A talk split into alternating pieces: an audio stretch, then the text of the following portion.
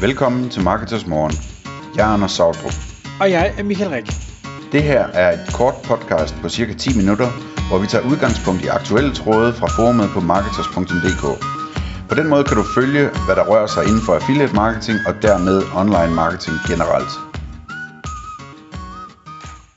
Hej og velkommen til Marketers Morgen. Klokken den er 6.00, og jeg har fået en gæst med i studiet her til morgen. Det er Christoffer Stenbæk. Godmorgen, Christoffer. Godmorgen, Michael. Christoffer, du er muligvis den mest øh, arbejdsomme og den mest grundige og, og øh, hvad skal vi kalde det, øh, kvalitetsbevidste content affiliate, som jeg har, har løbende dialog med.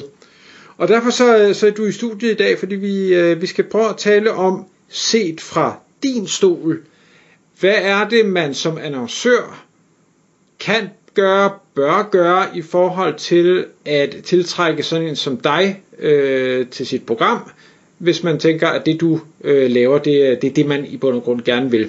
Men inden vi kaster os over, hvad er det, man skal gøre, kunne du lige prøve at sætte et par ord på til, til lytterne? Hvad er det for en type content affiliate forretning, du driver? Hvad, hvad er filosofien bag det? Tak for de øh, søde ord. Øhm, filosofien bag det må være at være den marketingmedarbejder, man ikke har ansat, men den, der går ud og arbejder for en CPA, altså for betaling for det arbejde, der bliver lavet. Øhm, simpelthen ved at fortælle historien omkring firmaet, produktet, fremvise produktet, tage billeder, lave videoer, hvad man nu ellers skal gøre, alle de her tiltag, så man skaber trafikken, men også får præsenteret produkter på en god måde. Øhm, og simpelthen få skabt det her univers omkring produktet og fortællingen, og ikke kun er med i langt ned i købstrakten før købet, men også er med helt op i starten, hvor man fortæller om øh, pain, altså øh, hvad, hvad er problemet, hvorfor, eller hvordan løser jeg det, det gør du ved at bruge det her produkt her, eller øh, der er forskellige, ofte forskellige løsninger, kan man sige, men det er med at få produktet inkorporeret i en fortælling, så man er med fra start til slut, Øhm, og det er jo lidt det, der måske er tanken omkring content affiliate, øh, at man fortæller historien og er med det her marketingmedarbejdere, som man ikke har ansat, men som er ekstern, som fremhæver produktet på en god måde.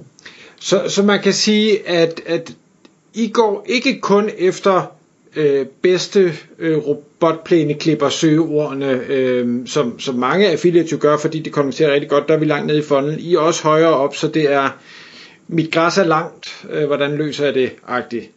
Lige præcis. Mit græs er langt, jeg er på ferie, hvordan løser jeg det, uden at skulle betale en gartner for at komme og klippe mit græs? Lige præcis. Noget af den stil, hvor man får fortalt, eller får fortæller ind i problemet og fortæller løsningen på det, kan man sige. Og der er jo virkelig mange vinkler over bedste robotplæneklipper, øhm, termen, som der, der er sådan en typisk øh, filet-term for eksempel. Øhm, og, men, men man kan sige, det, det er så jo en ting, at I adresserer folk højere op i, øh, i købsrejsen, men, men I er jo så også rigtig dygtige øh, til at sige, vi ved godt, at folk måske ikke er klar til at beslutte, når de siger, jeg skal på ferie med græs langt, hvad gør jeg? Øhm, så I forsøger at hive dem hele vejen igennem, så, så alle spørgsmål bliver vendt. Så det også, okay, jamen det er fint nok, du skal have en robotplæneklipper, men nu skal vi også nok fortælle dig, hvad er, den, hvad er den bedste af dem, hvad er den billigste af dem, hvad passer til dig, øh, hvad siger andre øh, om det her, og altså noget sådan, så at, at I ikke gør en masse forarbejde, og så er der en anden content affiliate, der snupper dem længere ned i købsrejsen. Ja, det handler vel om at være med fra, fra start til slut. Øh, belys problemet, løs problemet, og kan man så henvise til der, hvor varen er billigst i samme ombæring, jamen så er man, øh, så er man lang vej, kan man sige, vi ligesom er med på hele, hele rejsen her. Mm. Og så ved jeg også, at, øh, og jeg har, ikke, jeg har jo ikke set det ved selvsyn endnu, men det håber jeg at gøre en dag, at øh, I, I må nærmest have en lagerhal med produkter, I laver reviews af. Så øh, i modsætning til mange andre, så øh, tester I faktisk produkterne.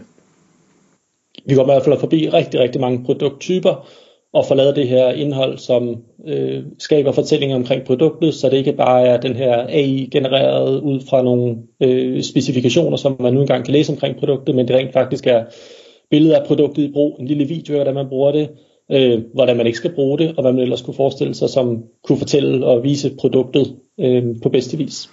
Ja, så en, så en masse helt unikt content, som man også som forbruger kan sige, okay, de, de ved faktisk ved, eller jeg ved ikke, om de ved, hvad de taler om, men de har i hvert fald haft det i hånden, øh, og, og har gjort sig nogle erfaringer af det, og derfor så kan vi stole på dem. Og jeg tænker også, at det et eller andet sted må konvertere væsentligt bedre, fordi det er, er super troværdigt.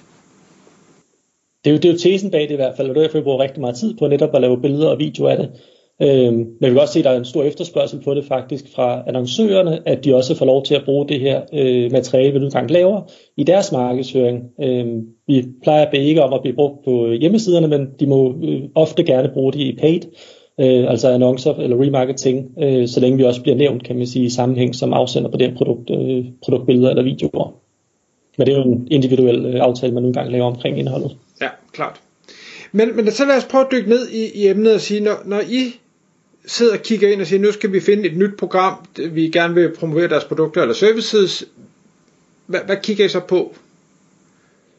Ja, som udgangspunkt kan man sige, det, for den snak her, det er jo netop, at det er en content affiliate. Og der findes jo mange typer affiliates, så det, her, det må jo også lige være disclaimeren, at det her er jo set fra min stol som content affiliate, en som gerne vil have produktet i hånden, en der gerne vil lave videoen, lave billedet, fortælle historien, og ønsker at være med, med fra før, øh, øh, hvad man sige, ønsker at med hele vejen fra problem til løsning til salg.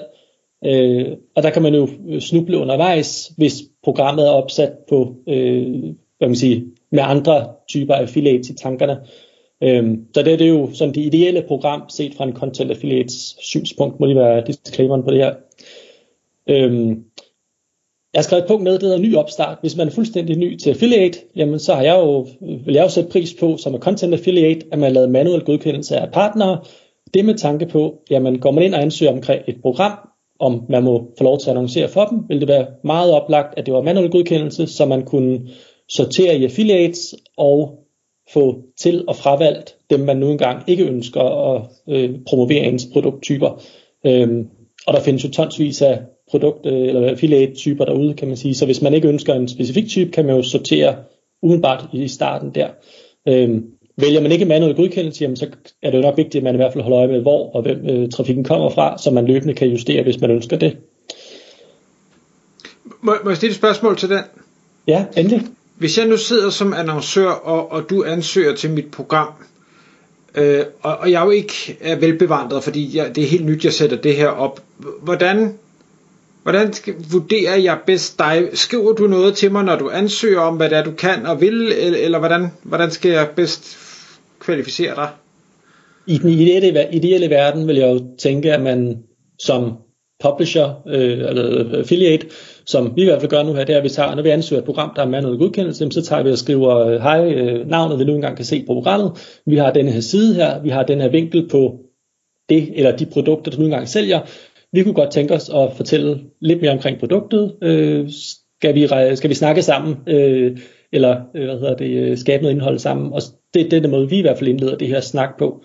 Øh, men alternativt kan man jo som annoncør så ofte se, hvilke hjemmesider, der nogle gange er, ligger under den her øh, affiliate, enten ved at øh, se det på øh, ansøgningen, om du vil, eller på annoncøren inde i partnernetværket, øh, eller også så øh, klikke ud og i Google og søge efter firmanavnet, og så kan man også ofte se, hvad det er for en type sider, øh, som man har mulighed for at familie at ligge på. Øh, men ellers kan man også spørge jo, og sige, jeg kan se, du har ansøgt, øh, hvilke sider tænker du, øh, vi skal ind på. Ja, øh, klart. Okay.